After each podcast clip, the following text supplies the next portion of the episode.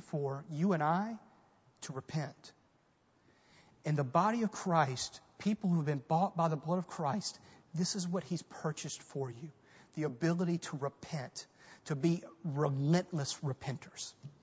People who turn from self worship and, and worship the one true God. And what He's saying here is people who don't repent, people who, whose lives just continue to bear just this awful fruit without any repentance, what He's saying is, is you're not in Christ. You're deceiving yourselves by thinking that you're actually in Christ. And you need to repent. So it's the same message, isn't it, for both the saints and for people who are not in Christ. The message is always the same. Repent. Stop worshiping this stuff and worship me. Randy Pope, a pastor that maybe you're familiar with in uh, Perimeter Church in Atlanta, great deal of respect for Randy, and he spoken openly about a conversation, a very revealing conversation he had with his son. His son was in college, I believe, and they were getting together for breakfast, and and his son begins to disclose to Randy uh, many of his sins. In fact, very, he was vi- living at that time a very licentious life, living um, in the world very, very much. And Randy asked his son a, a very divisive question. He said, "Son, are you in Christ? Are you a Christian?" Oh yeah, yeah, yeah, Dad, I'm a, I'm a Christian. I, you know, I, I prayed the prayer way back here. I, I, yeah, I'm definitely, definitely a Christian. I just, just going through a season where I don't really want to you know, I'm, I'm just wanting to kind of explore a little bit. Randy said, and he interrupted his son by going, ah. and his son, son's taken back. Randy says, you failed the test, son. You may have failed the test for a lot of people in the body of Christ, but you failed the biblical test. The Bible never talks about a past decision to give assurance of salvation. Never. You won't find any biblical warrant for that. You know what the Bible talks a lot about? Fruit. And your life is not bearing any fruit, and you're not repenting.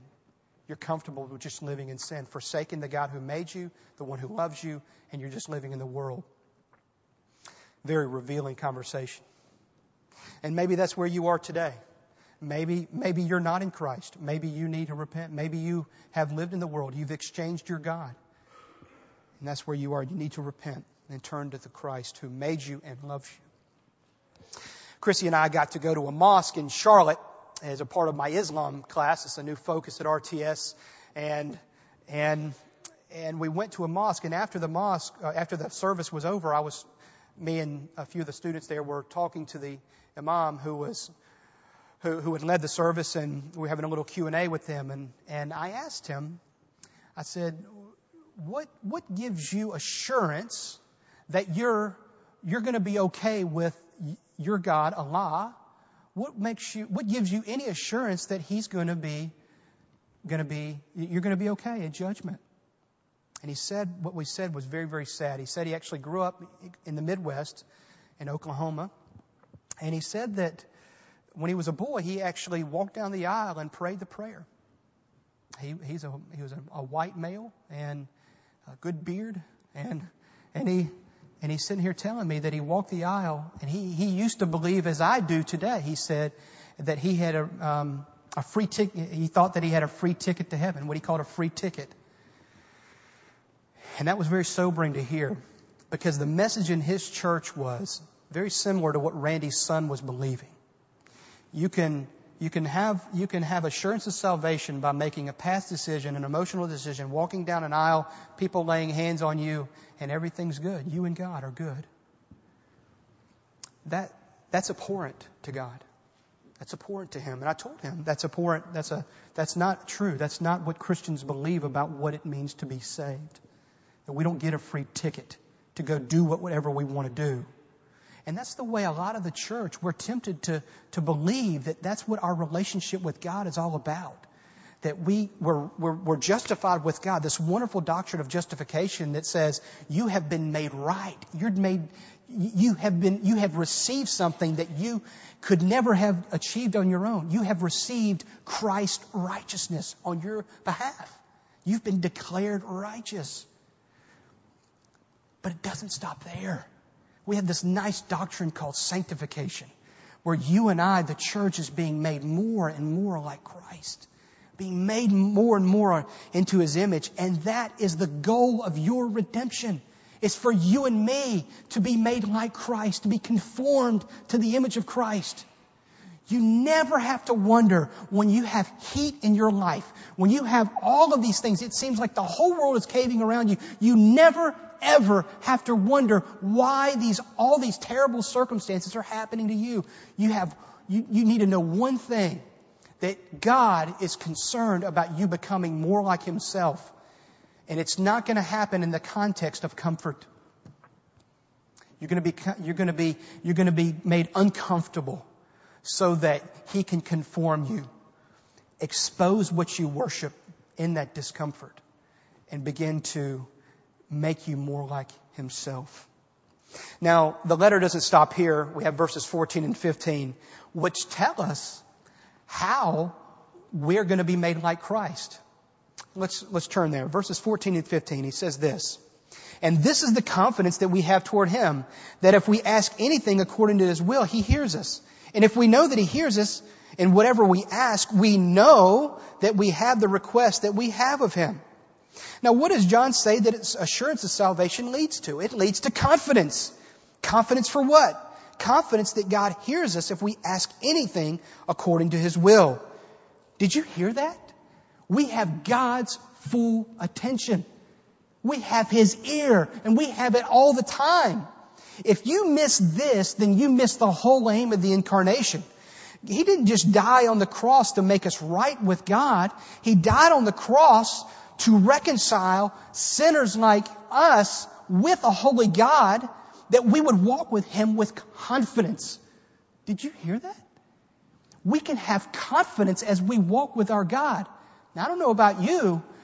That's, that's really good news for sinners like me because when I'm walking with God and I study and I'm looking at the Word, His Word that reveals Him, and I'm looking at my Christ, I go, man, He's holy.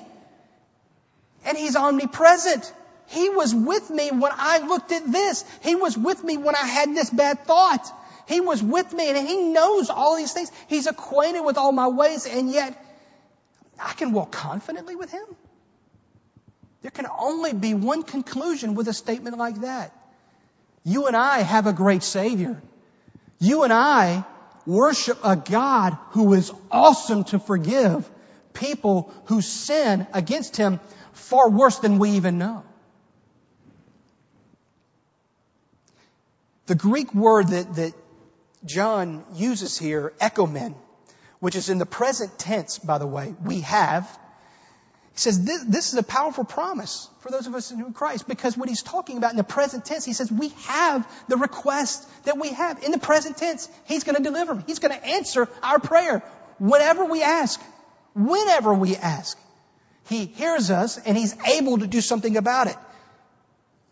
Now, when you think about a God like that who, who responds to you and me, now, don't be confused. He's not your maitre d' and he is not here to to go, oh, okay, yes, uh, what, what may I get for you today? What may I get? Okay, asking me anything, and what may I get for you today? That's not what he's talking about here. What he's talking about is he's responsive to you and me. It's not like this. We, we, you know, in our, in our day to day, if I want a book, I can go on my phone and I can order on Amazon.com and I can have it, my book in two days. Amazon Prime member. That's a pretty good setup. I can have things like that. We live in a very fast world where we get things like this. A lot of times that's where we think with our God. We think, wow, you know, he, He's able to give me anything I want. I'll pray to Him and ask Him for whatever I want, and then, and then I'll get whatever I want just like that.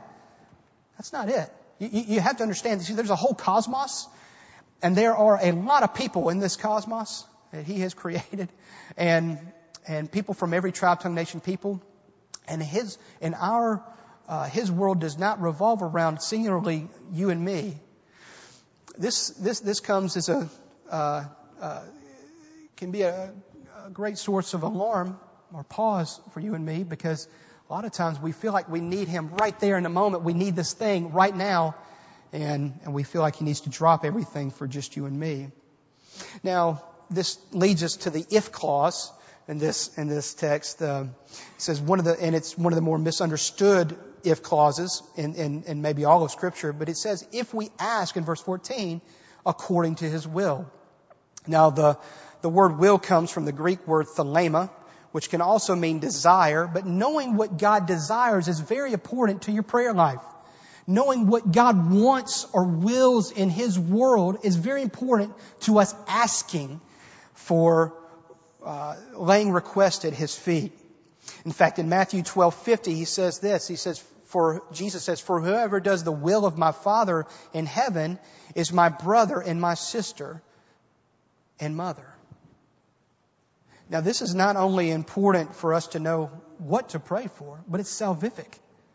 We need to know God's will. How do you know God's will? You need to know His Word.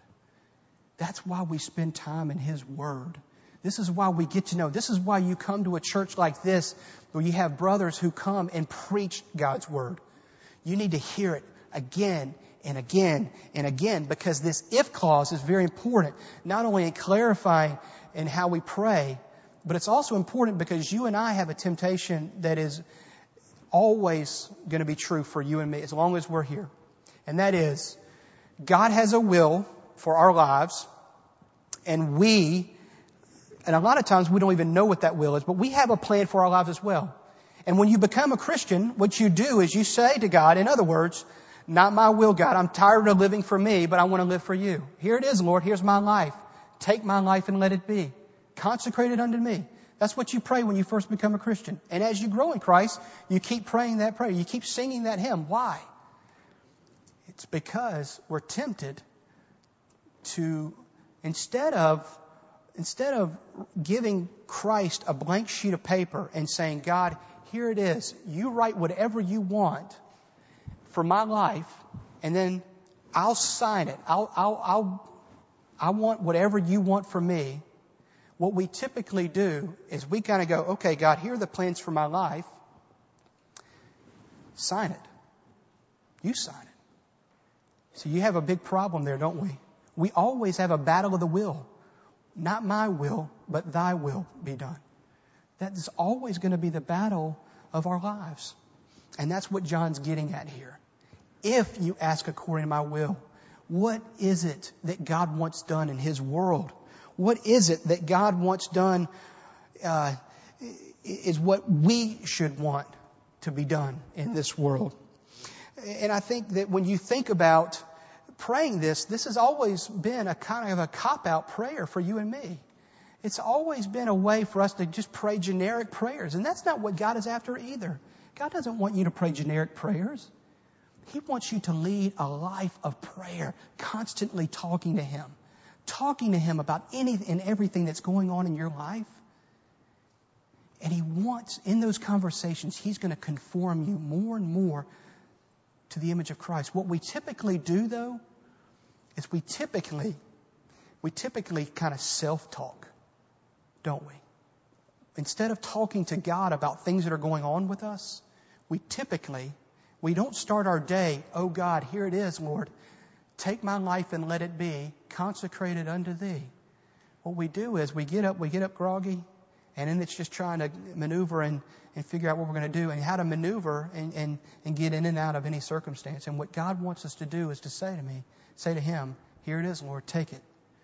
And then He wants you to pray boldly, and He wants you to pray as a child. He wants you to pray like His children. He wants you to pray like His bride. He wants you to pray bold, specific prayers.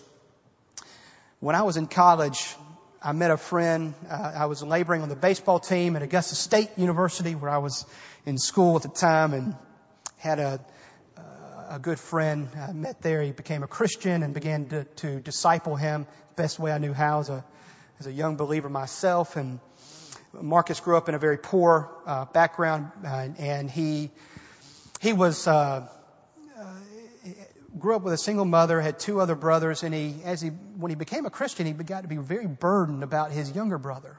And he lived in Elberton, which is not too far up the road from Augusta, but it was far enough to where he needed a car. He couldn't walk it, and he didn't have one. So he and I, so that he could go home, help his mother on the weekends, and uh, and, um, and, and spend time with his younger brother, he, he, we began to pray that God would provide a car for him. He was a need. So we, we prayed and, um, and began to, to ask the Lord. In fact, we even fasted and prayed. It was a, it was that important to him. And it's like, Marcus, we'll go seek the Lord together. So I went and talked to my parents and talked to my mom and said, Hey, you know, graduation's right around the corner for me, and y'all had talked about getting me a car and upon graduation. Well, you know, why, why, um, why not just go ahead and speed that up? You can get me a new car, and I'll give Marcus mine. And and uh, they were like, well, uh, that's not a bad idea, but uh, we're not ready to get you a new car yet. So I was kind of bummed out, right? Um, but from that conversation, I remember driving down the road. I had expended all the means, earthly means that I knew how.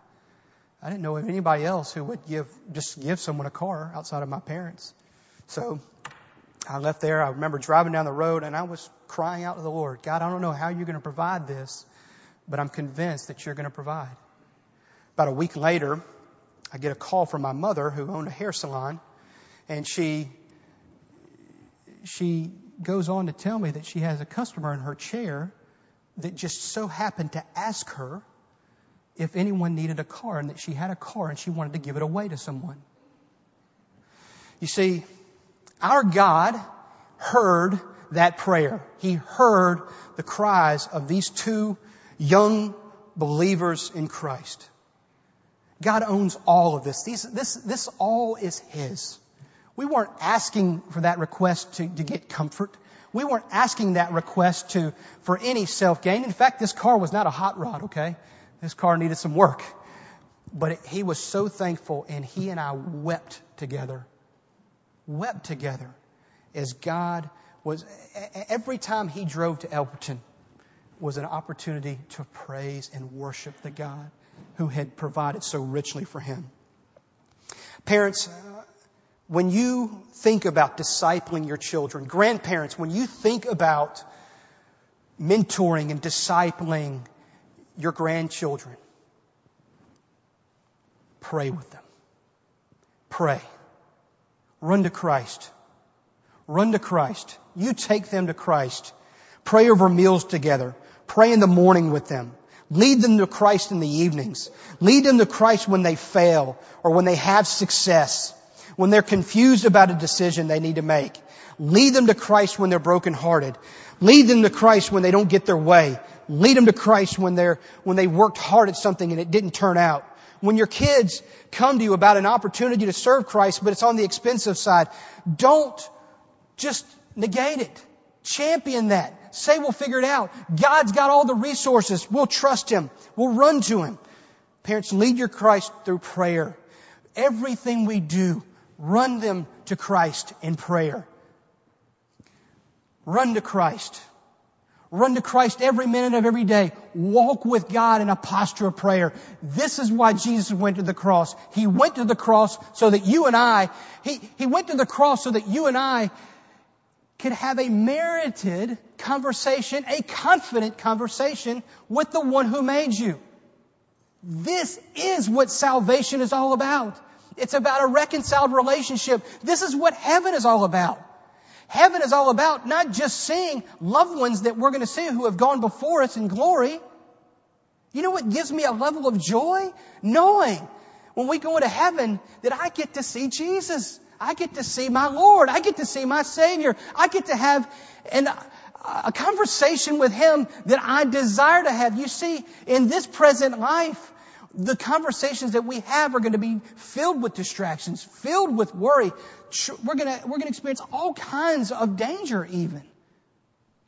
In glory, it's conversation without distraction. We get to see our Savior.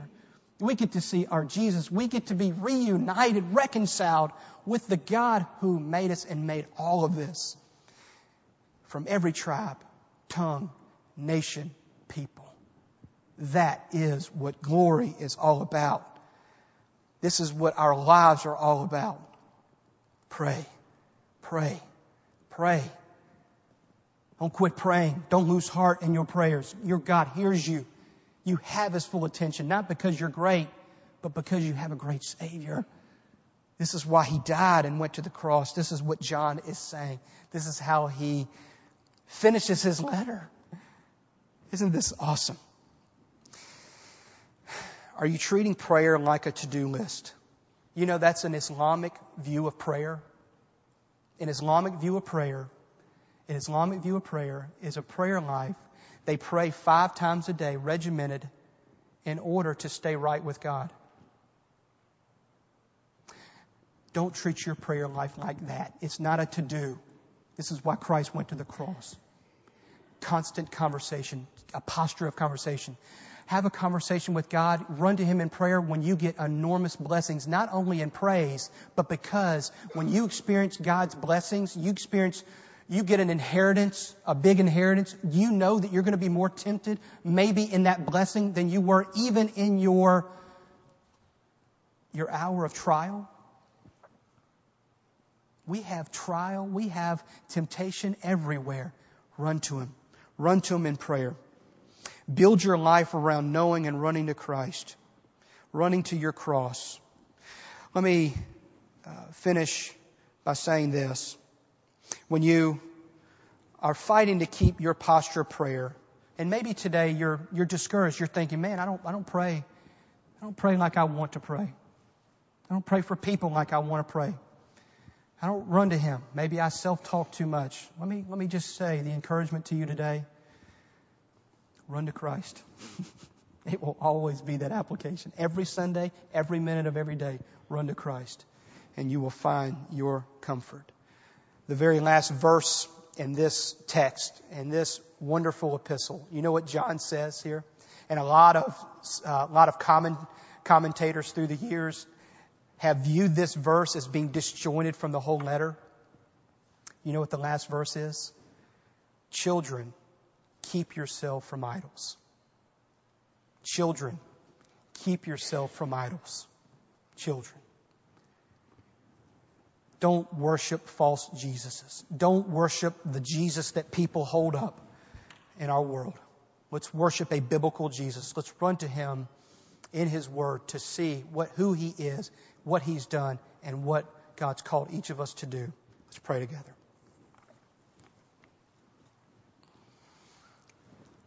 Heavenly Father, we're so grateful for your finished work. We're so grateful for your, your affection for us, where we don't deserve this. Thank you for all that you've merited for us. And Lord, we pray that we would take full advantage of that. We pray that you would help us to take full advantage of your finished work by talking to you.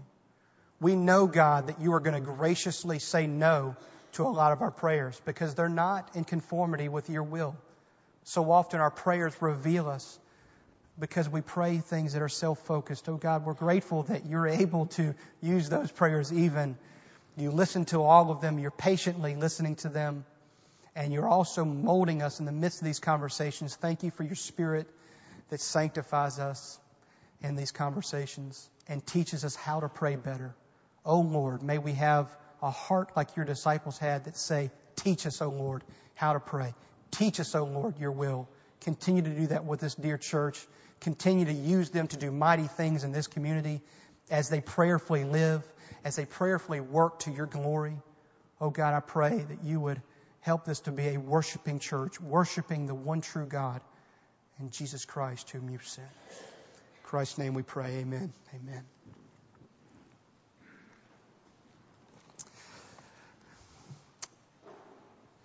We have a closing hymn?